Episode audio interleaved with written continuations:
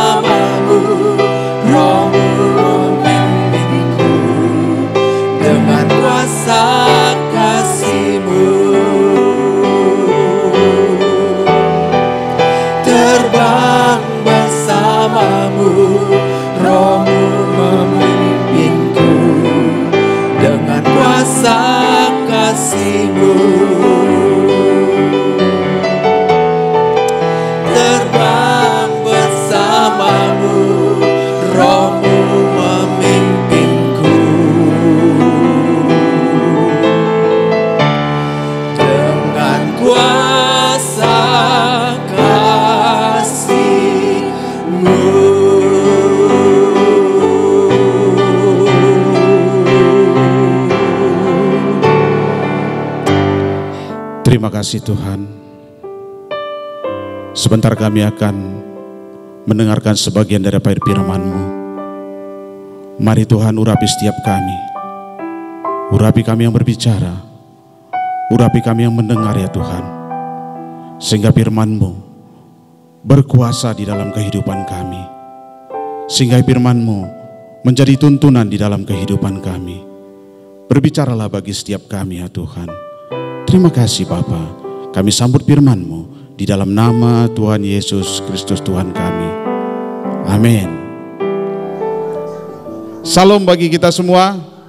Ya, sepanjang bulan Mei kita mendapatkan tuntunan tentang manusia duniawi versus manusia rohani. Dan tuntunan firman Tuhan bagi kita yaitu yang diambil dari 1 Korintus 2 ayat 14 dan 15 Tetapi manusia duniawi tidak menerima apa yang berasal dari roh Allah. Karena hal itu baginya adalah suatu kebodohan Dan ia tidak dapat memahaminya. Sebab hal itu hanya dapat dinilai secara rohani Tetapi manusia rohani menilai segala sesuatu Tetapi ia sendiri tidak dinilai oleh orang lain. Bapak Ibu saya mau bersaksi tentang ayat tuntunan ini di mana saya ini dilahirkan di satu daerah di Tanah Karo ya. Tetapi opung kami berasal dari Batak Toba nama saya Mangara Silitonga. Saya lahir di Tanah Karo tepatnya di 1 Mei 1973 dan pada saat usia saya 3 bulan 25 hari saya dibaptiskan oleh orang tua saya, oleh keluarga saya tepatnya itu pada tanggal 26 Agustus 1973. Dan saya pribadi sangat dekat sekali dengan kakek nenek saya, terutama kepada nenek saya yang kami sebut Opung Boru. Dan Opung Boru saya ini adalah suatu pribadi yang sangat kami kagumi dan kami percaya kepadanya dan dia juga adalah salah satu pendiri di gereja suku di tempat kami berada kemudian juga salah satu donatur di tempat gereja kami berada dan dia dikenal sangat baik. Dan banyak orang yang datang kepada opung kami karena dia punya kemampuan hikmat yang tidak dimiliki oleh orang biasa dan kami sangat mempercayai opung kami dan kami sangat bangga kepada opung kami. Singkat cerita di tahun 1998 saat usia saya 25 tahun dengan caranya Tuhan melalui seorang wanita yang hebat yang saya cintai Tuhan bawa saya masuk ke ruang ibadah Dulunya mungkin Bapak Ibu, saudara-saudara sekalian pernah beribadah ke sana yaitu GBI Medan Plaja dan saya mengikuti ibadah raya. Ya, dan saya melihat di tempat itu banyak orang yang bertepuk tangan, melompat-lompat, bersorak-sorai. Dan pada saat itu saya melihat itu adalah suatu kebodohan. Kenapa mereka ini melompat-lompat?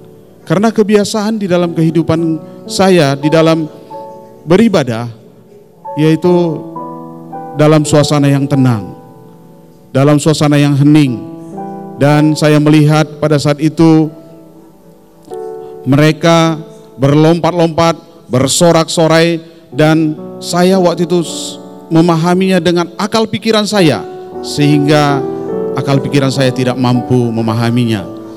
Dan uh, sekembalinya dari ibadah itu saya tetap mengandalkan opung saya ya walaupun saya beribadah ke gereja saat saya masuk rencana pernikahan saya datang kepada opung saya karena opung saya ini mempunyai suatu kelebihan dia bisa melihat masa depan dan dia bisa melihat masa lalu dan dia bisa memberikan solusi kepada orang yang datang kepadanya. Jadi media yang dipakai oleh opung kami ini adalah sirih dan setiap orang yang datang kepadanya orang tersebut akan menyerahkan setumpuk sirih dan sirih ini akan dipilih. Kemudian orang yang datang kepadanya akan berdoa menurut kepercayaan dan keyakinannya masing-masing. Dan kami sekeluarga sering melakukan itu. Pada saat kami membuka usaha, pada saat kami mau merencanakan berangkat pergi merantau, pada saat kami masuk di dalam pernikahan, kami selalu bertanya kepada opung kami. Dan banyak orang yang berhasil dan banyak orang yang datang ke rumah kami menjumpai opung kami. Artinya, opung kami ini adalah orang yang bisa dipercaya dan bisa memberikan hikmat dan bisa memberikan solusi bagi masalah-masalah orang yang datang kepadanya. Singkat cerita, saya bersama-sama dengan orang yang saya kenal dekat, keluarga kami, pada saat itu dia mengalami permasalahan di dalam dunia usahanya. Kemudian dia bertanya kepada opung kami dan opung kami memberikan solusi dan dia memberikan sesuatu benda kepada keluarga kami ini dan keluarga kami ini mulai kembali berusaha seperti biasa dan dia mendapatkan bisnis yang lebih baik lagi tetapi pada akhirnya keluarga kami ini bukan hanya bisnisnya yang berjalan baik tetapi dia menemukan dia masuk ke dalam satu dosa di mana bukan barang jualannya aja yang laku tetapi dia mendapatkan pasangan hidup yang lain. Dan saya melihat ini adalah sesuatu yang tidak benar dan saya tidak mau seperti itu. Dan saya tidak mau mengikuti langkah itu. Dan saya mengalami suatu kebingungan. Kenapa? Karena opung saya ini adalah orang yang berhikmat dan bisa memberikan solusi bagi setiap kami. Tetapi pada akhirnya saya menemukan hal-hal yang tidak benar. Hal-hal yang tidak sesuai dengan apa yang saya percayai di dalam Alkitab.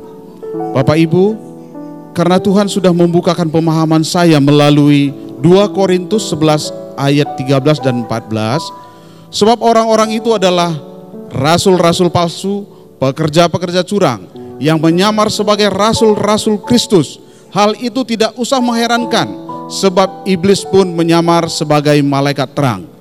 Bapak Ibu saya disadarkan oleh ayat ini. Saya sudah mengetahui kebenaran. Tuhan membukakan pemahaman saya dan saya masuk dalam kebenaran. Dan saya berdoa, saya minta tolong kepada Tuhan. Saya minta ampun kepada Tuhan dan saya minta tuntunan Tuhan. Dan setiap kali saya berdoa, saya minta kepada Tuhan, bermohon kepada Tuhan, Tuhan tunjukkan kepada saya jalan kebenaran. Tuhan, berikan saya kemampuan untuk melakukan apa yang kau kehendaki dalam kehidupan saya. Kemudian saya masuk lagi beribadah ke gereja di tempat saya beribadah. Waktu itu di Medan Pelaja, seorang hamba Tuhan menyampaikan Markus 1 ayat yang keempat. Demikianlah Yohanes Pembaptis tampil di padang gurun dan menyerukan, bertobatlah dan berilah dirimu dibaptis dan Allah akan mengampuni dosamu. Bapak Ibu, ayat ini sangat menancap di hati saya. Ayat ini merubah pola pikir saya. Ayat ini merubah cara hidup saya. Dan saya menyerahkan diri saya, saya bertobat dan saya memberikan diri saya untuk dibaptis. Bukan dibawa dibaptiskan seperti waktu saya berumur tiga bulan. Tetapi saya memberikan diri saya untuk dibaptis supaya Tuhan mengampuni dosa-dosa saya. Kemudian setelah itu apakah perjalanan saya sudah mendapatkan suatu keberhasilan? Belum. Waktu berjalan kemudian saya tetap melakukan aktivitas saya, saya bekerja, saya beribadah dan saya mengurusi keluarga saya dan pada saat beribadah kemudian saya juga mendapatkan tuntunan. Setiap kali saya mendapatkan tuntunan saya berdoa. Dan saya mendapatkan tuntunan tentang kebenaran firman Tuhan. Yaitu yang Tuhan yang Tuhan bagikan bagi saya, yang Tuhan berikan kepada saya melalui hamba-hambanya pada saat saya beribadah. Dan setelah saya dibaptis saya selalu rajin beribadah. Dan saya tidak pernah meninggalkan uh, ibadah-ibadah yang ada dan saya selalu bersekutu dengan teman-teman yang satu keyakinan dengan saya dan Tuhan selalu menuntun saya dan pada akhirnya saya dituntun Tuhan menemukan satu ayat yaitu Yohanes 16 ayatnya yang ke-13. Tetapi apabila ia datang yaitu roh kebenaran, ia akan memimpin kamu ke dalam seluruh kebenaran. Sebab ia tidak akan berkata-kata dari dirinya sendiri, tetapi segala sesuatu yang didengarnya, itulah yang akan dikatakannya dan ia akan memberitakan kepada kamu hal-hal yang akan datang. Saya menemukan satu pribadi yang lebih luar biasa dari yang saya temukan pada ma- masa kehidupan manusia dunia- duniawi saya. Saya waktu membanggakan opung saya, waktu saya selalu minta tuntunan kepada opung saya, saya ingin mengetahui apa yang terjadi di kemudian hari. Dan kalau saya mengetahui apa yang terjadi di kemudian hari, saya akan mendapatkan kebenaran. Dan setelah saya menjalani kehidupan saya dengan sesuai dengan tuntunan opung saya, ternyata saya menemukan ketidakbenaran. Bapak Ibu, Roh Kudus akan menuntun kita ke dalam kebenaran dan akan memberitakan kepada kita, kepada Anda, kepada semua keluarga kita hal-hal yang akan terjadi di masa yang akan datang. Jelas, ayat ini Yohanes 16 ayat 3 menjelaskan bagi kita, membukakan pola pikir kita bahwa Roh Kudus akan memberikan, memberitakan kepadamu hal-hal yang akan datang. Bapak Ibu, setelah saya melakukan apa yang saya dengar dari hamba-hamba Tuhan melalui ibadah-ibadah yang saya ikuti, baik itu ibadah hari Minggu, baik itu ibadah FA seperti sekarang ini kita lakukan bersama-sama. Tuhan terus menuntun saya. Tuhan terus memberikan hikmat bagi saya. Tuhan terus memperlengkapi saya. Apakah saya sudah mengalami yang namanya kesuksesan? Belum sepenuhnya Bapak Ibu. Belum sepenuhnya. Dan Tuhan terus menuntun saya dan saya bersama-sama dengan keluarga ikut dalam pelayanan. Dan pada suatu kesempatan dari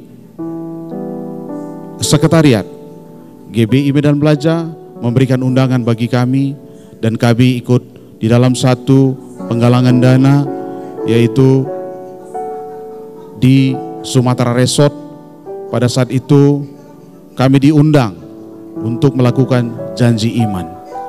Kami diundang untuk melakukan janji iman dan pada saat di dalam ibadah tersebut saat hambanya gembala pembina kita Bapak Erba Mangionan menyampaikan firman dan firman itu menancap di hati istri saya dan istri saya membuat janji iman dan dia menuliskan satu angka yang buat saya pada saat itu mustahil saya lakukan, mustahil kami lakukan. Dan sempat manusia duniawi saya berkata kepada istri saya dan saya bilang kepada istri saya, kalau menulis angka untuk uang keluar, coba dipakai pikirannya, coba dipakai otaknya. Dan satu kata yang disampaikan istri saya, ini imanku. Pada saat itu saya minta ampun kepada Tuhan. Saya berdoa, Tuhan, ampuni, ampuni saya. Saya membatasi kuasamu dalam kehidupan saya. Saya membatasi kuasamu dalam pikiran saya. Kalau hari ini engkau telah memakai istri saya, saya percaya Tuhan akan memberikan kuasamu kepada saya untuk melakukan apa yang Tuhan mau dalam kehidupan saya. Dan pada akhirnya saya menemukan satu ayat dan ayat ini sangat luar biasa menuntun kehidupan saya yaitu kisah para rasul 1 ayatnya yang ke-8 tetapi kamu akan menerima kuasa kalau roh kudus turun ke atasmu dan kamu akan menjadi saksiku di Yerusalem dan di seluruh Yudea dan di Samaria dan sampai ke ujung bumi. Bapak Ibu, kuasa yang kita terima yaitu adalah kuasa dari Roh Kudus, dari Roh Allah, dari Tuhan Yesus. Kuasa ini akan memampukan kita. Kuasa ini akan menye- menyembuhkan engkau yang sakit. Kuasa ini akan melepaskan engkau yang terikat. Kuasa ini akan membawa engkau dari satu keberhasilan ke satu keberhasilan yang lain. Bapak Ibu singkat cerita, kami dimampukan Tuhan. Kami diberikan kuasa oleh Tuhan untuk menyelesaikan janji iman kami. Kami melakukan dengan rutin, dengan taat, bulan demi bulan, dan pada akhirnya sebelum masa janji iman kami berakhir, Tuhan mampukan kami untuk menyelesaikannya. Dan Tuhan bawa kami lebih lagi yaitu menjadi saksinya Tuhan. Karena Tuhan berkata, dan kamu akan menjadi saksiku. Dan saya melihat kebesaran Tuhan dalam kehidupan saya. Saya melihat kehidup kebesaran Tuhan di dalam kehidupan keluarga saya. Tuhan tidak terlihat, tetapi melalui kehidupan kita, orang lain akan melihat Tuhan. Orang lain akan merasakan Tuhan itu hidup. Tuhan Yesus itu ada melalui kehidupan kita, maka Tuhan akan memakai kita untuk menjadi saksi-saksinya. Bapak Ibu yang terkasih di dalam nama Tuhan Yesus, hari ini kita bersama-sama beribadah kepada Tuhan Yesus yang telah memberikan kuasanya bagi kita, yang telah mencurahkan roh kudusnya bagi kita. Dan kuasa ini ada bersama-sama dengan kita. Dan kuasa ini akan memampukan kita. Dan kalau Bapak Ibu punya masalah, seperti yang saya alami, mungkin engkau ingin tahu apa yang akan terjadi di kemudian hari. Mungkin engkau ingin tahu apakah bisnismu akan bisa berjalan baik. Mungkin engkau ingin tahu apakah engkau bisa sembuh dari penyakitmu. Mungkin engkau ingin tahu apakah engkau akan terbebas dari hutang-hutangmu. Bapak Ibu, hari ini kuasa itu telah disampaikan kepadamu, kuasa itu telah diberikan kepadamu. Maka Bapak Ibu terimalah kuasa itu untuk menjadi saksi-saksi Tuhan, saksi-saksi Tuhan Yesus di dalam kehidupan kita. Dan pada akhir kata, saya ingin menyampaikan kepada kita semua, keluarga besar FA GBI Medan Pelajar, sudahkah Anda menerima kuasa yang sudah Tuhan sediakan bagi kita? Mungkin kalau Bapak Ibu masih bingung, kalau Bapak Ibu masih bertanya-tanya, mari diskusikan di tempatmu masing-masing. Tanya kepada ketua FA-mu, tanya kepada pemimpin rohanimu, bagaimana cara kuasa ini bekerja di dalam kehidupan kita.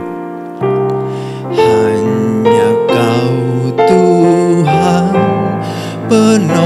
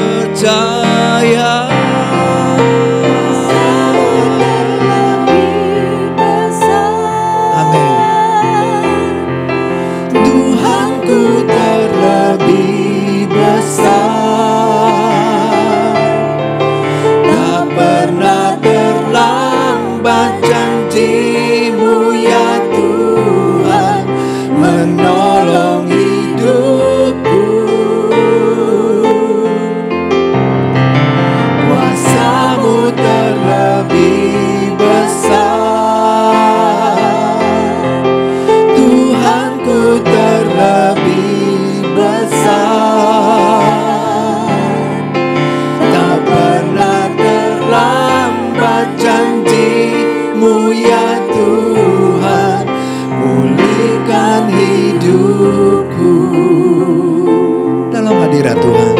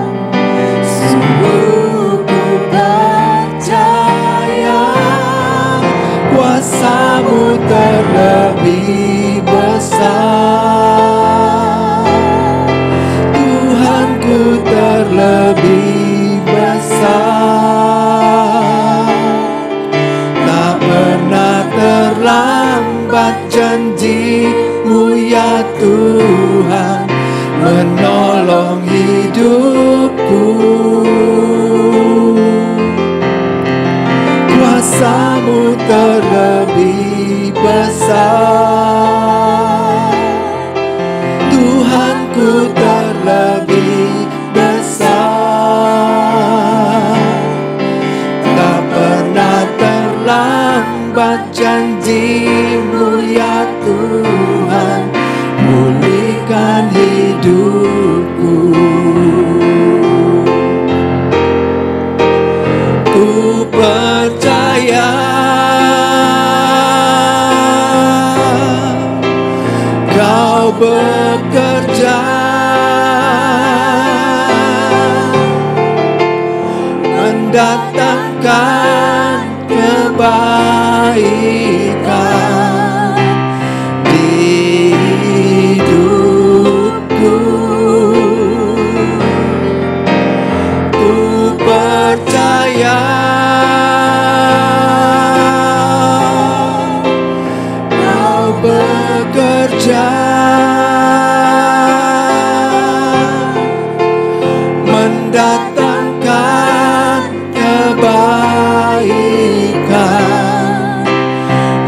datangkan kebaikan.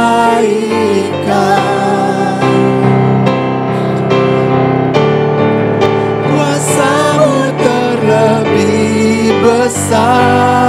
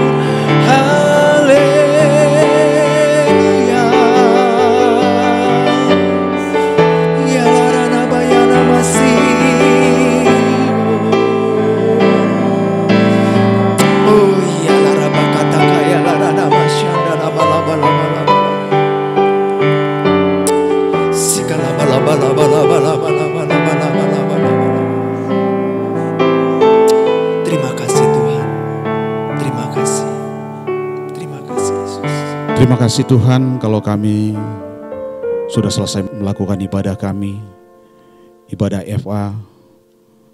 Biarlah Tuhan, Engkau terus bekerja di dalam kehidupan kami. Kuasamu bekerja di dalam kehidupan kami. Mampukan kami ya Tuhan dengan kuasamu. Bapak yang baik, kami berdoa ya Tuhan, buat seluruh keluarga FA GBI Medan Pelajar. Biarlah Tuhan kau memberkatinya. Biarlah Tuhan kau mencukupkan segala kebutuhan dan keperluannya ya Bapa. Mari Tuhan, bawa keluarga-keluarga FAGBI Medan Pelajar mengalami kebaikan-kebaikan yang kau sediakan bagi setiap kami ya Tuhan. Tuhan pada kesempatan ini juga kami berdoa buat pemimpin-pemimpin rohani kami, mulai dari gembala sidang kami, gembala pembina kami, dan koordinator-koordinator yang ada, koordinator FA ya Tuhan.